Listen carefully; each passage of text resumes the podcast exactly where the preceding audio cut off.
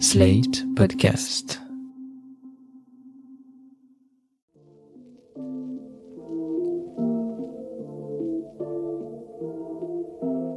Salut et bienvenue dans ce premier épisode de nos hors-série New Deal de l'été, toujours en compagnie de Laurence Nardon qui n'est pas partie en vacances et qui est toujours responsable du programme USA à l'IFRI. Bonjour Laurence. Bonjour Romain. Alors Laurence, cette année pour cette saison, nous avons choisi d'illustrer la grande division politique de l'Amérique en vous proposant de partir dans deux États emblématiques de ce clivage de la société américaine et pour ça nous irons ce mois-ci au Texas, État conservateur, et en août nous serons en Californie, État démocrate. Mais nous irons plus loin que ces simples étiquettes et nous verrons s'il s'agit de stéréotypes ou de réalité. Nous ferons un tour d'horizon historique et culturel du Lone Star State, le Texas, et du Golden State, la Californie. Nous regarderons les évolutions politiques et sociales de chacun, les évolutions, mais aussi peut-être les permanences en termes d'idéologie dominante. Alors sans plus attendre, Laurence, partons au Texas, et pour commencer, racontez-nous donc un peu l'histoire de cet État. Oui, Romain, on va parler d'histoire, mais avant tout, pour poser les choses, je voudrais rappeler que le Texas, c'est l'État le plus grand des États-Unis après l'Alaska, un petit peu plus grand que la France. En revanche, il n'y a que 30 millions d'habitants. Quant au PIB, on est à 60 000 euros par habitant contre 34 000 euros en France pour l'année 2021. Quasiment deux fois plus de PIB par habitant, on voit bien la puissance économique de cet État. Absolument, Romain. Mais revenons à votre question sur l'histoire. Si vous êtes déjà allé au Texas avec des enfants, vous saurez certainement qu'il y a une chaîne de parcs d'attractions très connue qui s'appelle les Six Flags Over Texas. C'est un peu des concurrents de Walt Disney. Ils ont 27 parcs d'attractions en Amérique du Nord. Eh bien, ce nom Six Flags Over Texas, il tient à l'histoire de ce pays qui a effectivement connu six appartenances nationales dans son histoire. Donc six drapeaux, et ça commence quoi Avec les Amérindiens? Eh bien non, euh, l'expression Six Flags over Texas date d'une époque où les Amérindiens n'étaient pas du tout reconnus. Donc non, il n'y a pas de drapeau pour eux dans cette expression, alors même qu'il y a de très nombreuses nations amérindiennes qui ont occupé ce territoire et qui sont encore présentes sur place. Dans le nord de l'État, on trouve ce qu'on appelle les Indiens des plaines, c'est-à-dire les Apaches et les Comanches. Et dans le sud de l'État, le long de la frontière avec le Mexique, ce sont plutôt des tribus euh, sédentaires, euh, agricultrices, et dont les langues d'ailleurs sont assez proches pour certaines des langues aztèques des Amérindiens du Mexique. Alors une fois de plus aux États-Unis, les Amérindiens sont passés à la trappe, mais euh, venons-en à ce premier drapeau des Six Flags. Eh bien, les premiers explorateurs de cette région, ce sont les Espagnols, à partir des années 1520, donc assez rapidement après euh, les aventures de Christophe Colomb.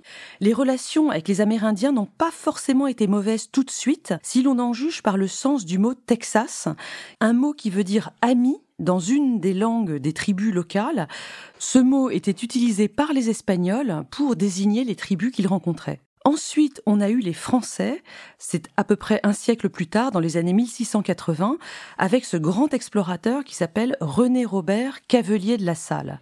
Cavelier de la Salle avait fait plusieurs voyages en Amérique du Nord. Le premier, dans les années 1670, il a exploré les Grands Lacs, donc on est au nord du pays. Son deuxième voyage dans les années 1680, il a descendu tout le Mississippi jusqu'à la Louisiane. C'est lui qui a nommé la Louisiane et qui en a pris possession pour le roi de France. Et puis, son troisième voyage, celui qui nous intéresse, il a été envoyé par Louis XIV en 1684 pour explorer la côte du golfe du Mexique et retrouver de l'extérieur, si vous voulez, l'embouchure du Mississippi. Alors La Salle n'a pas trouvé cette embouchure parce qu'il y a eu une tempête qui l'a amené plus loin et il a construit un fort, le fort Saint-Louis en 1685, quelque part sur la côte euh, du Texas actuel.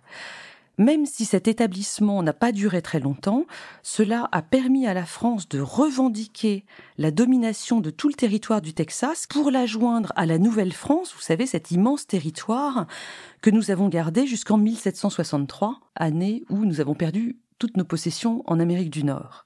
Et d'ailleurs, si vous allez au Texas à Austin, vous pourrez visiter le musée Bullock, dans lequel l'un des navires de Cavelier de la Salle est présenté. C'est le navire Label, qui a servi pour son troisième voyage, donc. Il a fait naufrage dans le golfe du Mexique en 1685 et il a été redécouvert en 1995. Il a donc passé 310 ans sous l'eau, il est totalement remonté, c'est une visite extrêmement intéressante. Mais vous, nous avez dit que l'établissement de la salle au Texas n'avait duré que quelques temps.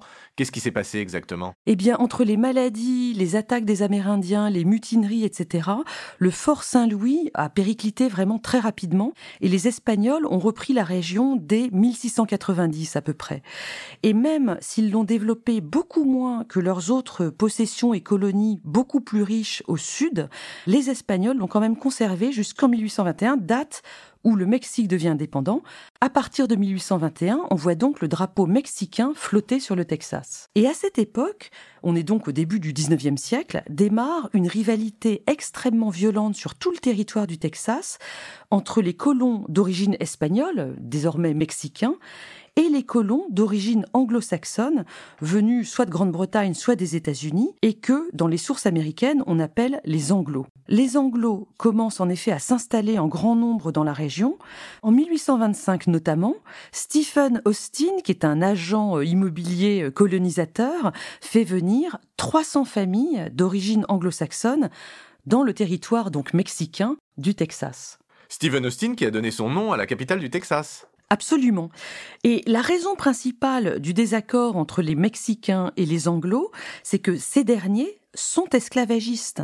Ils viennent s'installer euh, dans la partie sud-est du pays, le long de la Louisiane, pour développer une économie de plantation. Alors que pendant ce temps-là, les Mexicains ont déjà un débat très vif sur la question de l'esclavage et ils vont l'abolir en 1829. Donc cette opposition entre anglo et mexicains sur le territoire du Texas, elle dégénère et on va avoir euh, des massacres, des faits de guerre très violents, notamment à partir des années 1835. Et c'est juste après, début 1836, que se situe l'épisode archi connu aux États-Unis, en tout cas au Texas, de Fort Alamo. Un groupe de soldats anglo s'était replié dans les bâtiments d'une ancienne mission catholique à El Alamo et ils y ont été assiégés par le général mexicain Santa Anna. Santa Anna qui était à la fois général et président du Mexique à cette époque-là. Alors il y a plein de légendes sur El Alamo. La veille de l'assaut, on est en mars 1836, alors que tout est manifestement perdu pour les troupes anglo, leur chef, Buck Travis, aurait tracé une ligne dans le sable dans la cour de la mission et demandé à ceux qui n'acceptaient pas de se rendre de le rejoindre. Tous les soldats aurait franchi cette ligne, dont Davy Croquette, que vous connaissez bien, Romain. Bien sûr, dont nous avons chanté à l'unisson la chanson. En effet. Eh bien, ça n'a pas porté chance à Davy Croquette parce qu'il est mort avec quasiment tous les autres dans l'assaut qui a été donné le lendemain par les troupes de Santa Ana. Ils sont tous morts, personne n'en a réchappé? Alors, les femmes et les enfants ont été plus ou moins épargnés. Il y a notamment une femme qui s'appelait euh, Suzanne Dickinson et qui a été l'un des témoins historiques majeurs dans les années suivantes. Concernant les soldats, le seul homme dont la légende dit qu'il n'aurait pas franchi la ligne dans le sable de Buck Travis, mais aurait choisi de quitter le fort avant l'assaut final, c'est Louis Moïse Rose, un personnage de traître donc qui va être bien utile dans l'historiographie américaine plus tard, et notamment parce que, tenez-vous bien, il s'agissait d'un Français En réalité, il n'est pas certain que Louis Moïse Rose ait fui de cette manière, ni même qu'il ait survécu à l'assaut, parce que les témoins historiques donnent pour sa date de mort soit 1836, soit à peu près 1850. Il n'est pas certain non plus qu'il soit juif, parce que Moïse aurait pu n'être que le surnom que lui avaient donné les autres soldats, tous très jeunes, parce qu'il était un peu plus âgé, donc il l'avait appelé Moïse par euh, respect pour ses cheveux blancs. Ce qu'on sait avec un certain degré de certitude, en revanche, c'est que Louis Rose était un ancien soldat de Napoléon. Il avait fait les campagnes d'Italie, la campagne de Russie, les campagnes d'Espagne. Il avait été décoré de la Légion d'honneur, et c'est à la chute de Napoléon que Louis Rose, dégoûté, aurait décidé de partir pour le Nouveau Monde. Alors vous pensez que quand on a échappé à la mort pendant la retraite de Russie, on ne veut pas mourir dans un trou perdu euh, au Texas? Bah, C'est peut-être l'explication euh, la plus crédible. En tout cas, cette défaite de El Alamo, une défaite glorieuse, et la cruauté du général mexicain Santa Anna ont galvanisé les Anglos qui se sont regroupés et qui lui ont infligé une défaite dès avril 1836 sous les ordres du général Samuel Houston. Ah bah Houston, encore un nom de ville, non? Oui, la plus grande ville de l'État. Et c'est avec cette bataille, qui s'appelle la bataille de Jacinto de mars 1836, que le Texas devient indépendant du Mexique. Il va le rester de 1836 à 1845. D'ailleurs, à Paris, vous pouvez voir une plaque qui signale l'emplacement de l'ambassade du Texas en France à cette époque. Elle est sise au 1 Place Vendôme. Résumons-nous, on a les drapeaux espagnols, français, mexicains, un drapeau indépendant. Il nous reste encore deux drapeaux si je compte bien. Vous comptez bien, Romain. Le Texas indépendant a fait son entrée dans l'Union des États-Unis en 1845. En fait, il avait du mal à se protéger euh, du Mexique sur sa frontière sud, donc il a préféré rejoindre les puissants États-Unis. Cinquième drapeau. Et le sixième drapeau, c'est le drapeau de la Confédération du Sud, le drapeau de Dixie vous savez, avec euh, une croix bleue avec des étoiles sur fond rouge, parce que le Texas étant esclavagiste, eh bien, il a décidé de faire sécession des États-Unis avec les autres États du Sud, de les rejoindre dans la guerre de sécession qui a duré de 1861 à 1865, après quoi le Texas, avec les autres États du Sud, a rejoint les États-Unis. Bon alors maintenant qu'on a fait le tour de ces six drapeaux, qu'est-ce qui reste de cette histoire mouvementée et en particulier comment ça a influé sur la mentalité des Texans? Vous voyez bien que dans cette histoire texane, on est très loin de ce qui a pu se passer par exemple en Nouvelle-Angleterre, où euh, la colonisation s'est faite par des pèlerins en quête de liberté religieuse. Ici, au Texas, on est pris dans des luttes violentes entre empires européens, puis entre empires du Nouveau Monde. Notons au passage que les Amérindiens sont quasiment absents des grands récits historiques euh, du Texas. Et cela, ça explique la tendance isolationniste des Texans jusqu'à aujourd'hui, qui souhaitent en général ne pas se mêler des guerres européennes.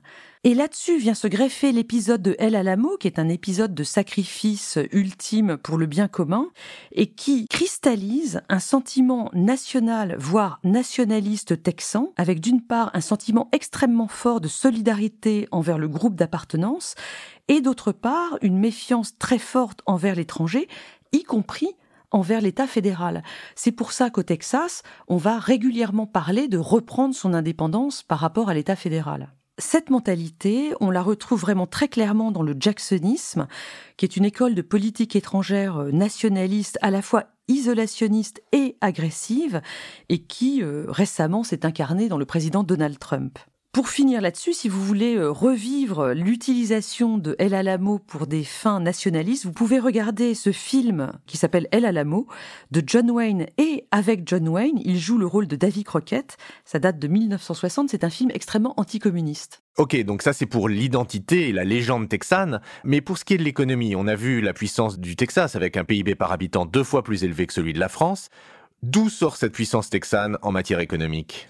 Eh bien, ce qui est ironique, c'est que cette puissance économique, elle vient en grande partie des aides de cet État fédéral qu'une majorité de Texans passent leur temps à dénigrer. Mais pour être tout à fait juste, il faut dire que le développement économique du Texas, il s'est fait sans l'État au départ. C'est en 1901, avec le début de l'exploitation du pétrole, le puits de Spindletop, le pétrole et toutes les industries dérivées, qui va être l'un des moteurs de l'État jusqu'à aujourd'hui. Mais comme le reste des États-Unis, peut-être même le reste du monde, dans les années 30, le Texas est frappé par la crise économique qui suit la crise de 29.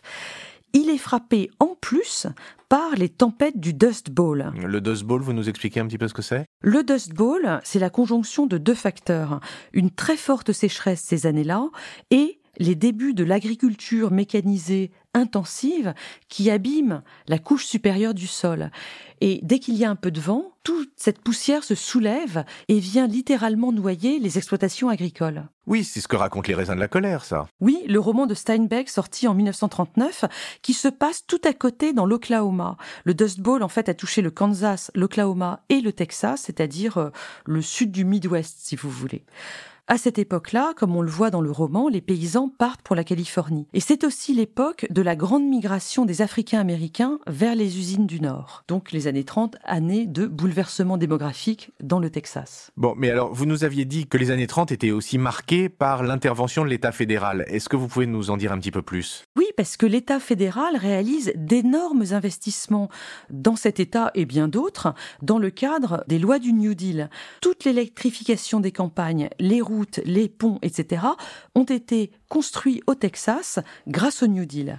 Et ça ne s'est pas arrêté là, puisque pendant la Seconde Guerre mondiale, On a vu dans cet État le développement de bases militaires et d'usines d'armement en grand nombre.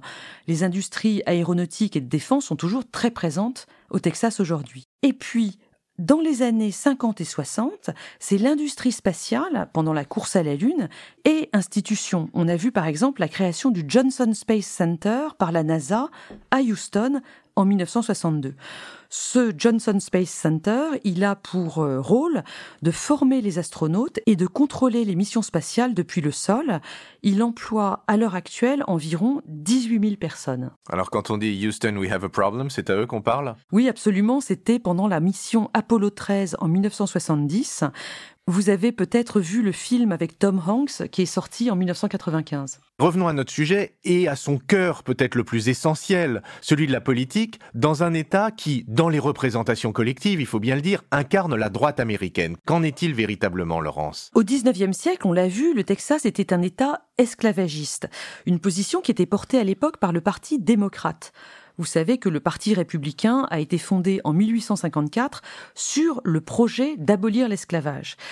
Les démocrates sont restés longtemps conservateurs dans les États du Sud. On parlait de Southern Democrats. Et le basculement, notamment au Texas, il s'est fait dans les années 60 sous la présidence de Lyndon Johnson. Alors Lyndon Johnson, c'était un démocrate texan, mais pour le coup, lui était très progressiste. C'est lui qui a succédé à Kennedy après son assassinat. Il a fait adopter toutes les lois sur les droits civiques, l'égalité sociale, etc. au milieu des années 60, et c'est pour cela que les démocrates texans ont commencé à rejoindre le Parti républicain. Le Texas est donc devenu de plus en plus républicain depuis au moins les années 80. À l'heure actuelle, en juillet 2022, le Texas envoie une solide représentation républicaine au Congrès à Washington. Sur les 36 représentants du Texas, il y a 24 républicains et 12 démocrates. Quant aux deux sénateurs, ce sont aussi des républicains, il y a Ted Cruz et John Cornyn. Et puis, dans l'État lui-même, le Sénat et la Chambre sont à majorité républicaine et le gouverneur, Greg Abbott, est extrêmement conservateur. On peut même parler de radicalisme républicain, non? Oui, tout à fait. On a vu euh, ces dernières décennies émerger un conservatisme texan qui est effectivement très radical. Alors, voici les points principaux. D'abord, en matière économique, ils sont ultra-libéraux avec une dérégulation à tout va, notamment en matière environnementale une grande timidité fiscale. Le Texas n'a jamais instauré d'impôt sur le revenu des ménages. Aujourd'hui, la manne fiscale au Texas, elle provient surtout de l'impôt sur les ventes, ce qu'on appelle les sales tax, un impôt de type TVA qui en réalité est extrêmement inégalitaire parce qu'il pèse beaucoup plus sur les pauvres que sur les riches. Et dans le même temps, on l'a vu euh, il y a deux minutes, le gouvernement du Texas continue à accepter les aides fédérales de manière assez hypocrite. Et le plus récemment, ce sont celles du Covid qui se sont déversées dans l'État. Elles ont d'ailleurs permis à Greg Abbott de dériver une partie du budget de l'État proprement dit sur des politiques anti-migratoires, euh, la construction du mur, etc., sur les 2000 kilomètres de frontières avec le Mexique. Là-dessus, je voudrais pointer qu'il y a eu un grand changement ces dix dernières années. Les républicains pro-business, qui sont généralement pro-immigration pour avoir des salaires euh, assez euh, limités, ont complètement disparu et le parti républicain texan défend désormais un projet xénophobe anti-immigration beaucoup plus résolue. Alors justement, puisque vous en parlez, quel est le positionnement des républicains texans sur les questions de société? Eh bien, ce sont les positions typiques du conservatisme religieux aux États-Unis, c'est-à-dire des positions extrêmement réactionnaires. À la mi-juin, la convention du Parti républicain du Texas a eu lieu à Houston. Le comité et les membres du parti ont approuvé un programme avec pas moins de 270 déclarations ou mesures. Je vous en cite quelques-unes. Par exemple, L'élection de Biden n'est pas légitime, ça, ça a été voté par le Parti républicain du Texas. Ils ont également condamné le sénateur pourtant républicain John Cornyn parce qu'il a participé aux discussions récentes sur ce projet de loi contrôlant mieux les achats d'armes aux États-Unis. Vous savez, c'est ce projet de loi qui a été signé par Joe Biden. Le parti est également anti-avortement, évidemment, et puis il parle de l'homosexualité en disant que c'est un choix de style de vie anormal. Oui, effectivement, les positions sont sans ambiguïté. Mais on dit beaucoup, y compris vous, Laurence, dans un précédent podcast, que les transformations sociologiques pourraient faire basculer le Texas du côté des démocrates dans les années à venir. C'est vrai ça? Eh bien oui, on, on, le dit beaucoup. On entend même souvent encore chez les démocrates texans le slogan Turn Texas Blue, rendons le Texas bleu, bleu la couleur des démocrates. Et lors des élections présidentielles de novembre 2020, on a eu 52% des électeurs texans pour Trump et 46% pour Biden. 46%, c'est une petite moitié, mais c'est pas rien du tout non plus. Il y a donc des démocrates au Texas, ce sont surtout des électeurs urbains. Les maires des trois grandes villes, Austin, Houston et Dallas, sont des démocrates. Et lors des élections de novembre prochain, on va voir le gouverneur Abbott remettre son poste en jeu et il aura face à lui Beto O'Rourke, un démocrate euh, très bien de sa personne, c'est le gendre idéal. Il a été représentant du Texas à Washington dans les années 2010. Il a été battu par Cruz pour le poste de sénateur en 2018 et là, il va s'en prendre au gouverneur Abbott. Depuis la fusillade de Uvalde le 24 mai et le renversement du droit à l'avortement par la Cour suprême le 25 juin, il n'y a plus que six points d'écart entre lui et Greg Abbott, une victoire de Beto O'Rourke paraît euh, compliquée, mais pas complètement impossible. Si jamais ce jeune démocrate devenait gouverneur du Texas, ça lui ouvrirait la porte pour une candidature au présidentiel de 2024 et le Parti démocrate serait très content. Mais commençons par le poste de gouverneur. Si Beto O'Rourke est effectivement élu, est-ce que ça, ça serait le début du grand basculement du Texas? Eh bien, je ne crois pas à l'heure actuelle que ce basculement soit possible et je vais vous donner trois raisons. La première, c'est que dans les années 2000, régnait l'idée que l'augmentation des minorités ethniques dans le pays allait favoriser mathématiquement les victoires électorales pour les démocrates. Tout cela, ça venait d'une étude de John Judis et de Rui Tessera, sortie en 2002. Une étude dont vous avez parlé et qui est un moment fondamental de l'analyse politique récente aux États-Unis. Et d'ailleurs, selon le recensement de 2020, la part de la population d'origine latino au Texas est actuellement proche de 40%, en augmentation de 20% depuis 2010. Le vote latino est plutôt démocrate, donc ça semble augurer d'un glissement important vers ce parti. Mais en réalité, ce dont on se rend compte aujourd'hui, c'est que la permanence du vote démocrate de la minorité latino, eh ben, elle n'est pas assurée sur le long terme. Et pendant ce temps-là, on a vu côté républicain une mobilisation extrêmement forte des électeurs depuis Trump. Mais il y a aussi un petit effet Silicon Valley, non, sur le Texas Oui, puisqu'on voit arriver un certain nombre de Californiens de la tech qui se relocalisent au Texas et plus précisément dans un quartier d'Austin qu'on appelle Silicon Hill. On a vu récemment Elon Musk annoncer la relocalisation de Tesla. On entend parler aussi de Oracle, de Hewlett Packard qui viennent s'installer au Texas. Alors, est-ce qu'il s'agit de progressistes qui vont voter démocrates, des gens qui vont adorer par exemple le grand festival de musique et de films South by Southwest? Eh bien quand même, on peut en douter parce que dans les raisons que donnent ces Californiens pour leur réinstallation au Texas, c'est qu'ils en ont assez d'une Californie beaucoup trop progressiste à leurs yeux, ils en ont assez de la fiscalité, des prix d'immobilier, des problèmes de circulation automobile, des problèmes de sécurité, etc. Donc on ne peut pas être complètement sûr qu'ils ajouteront leur force au Parti démocrate du Texas. Et puis, de toute manière, même s'ils votaient démocrate, le redécoupage des circonscriptions électorales, le gerrymandering, viendrait régler l'affaire. Ce redécoupage, il a été effectué après le recensement de 2020 par une commission totalement républicaine.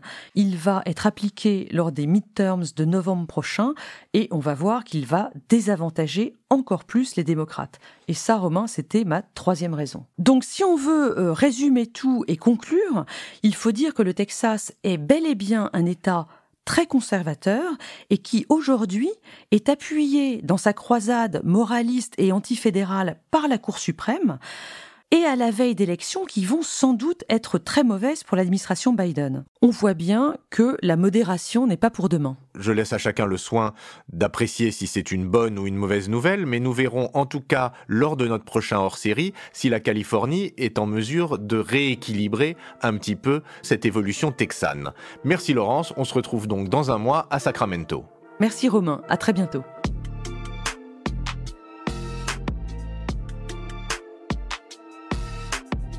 New Deal chaque semaine sur Slate, TTSO, Lifree et sur vos plateformes de podcast préférées.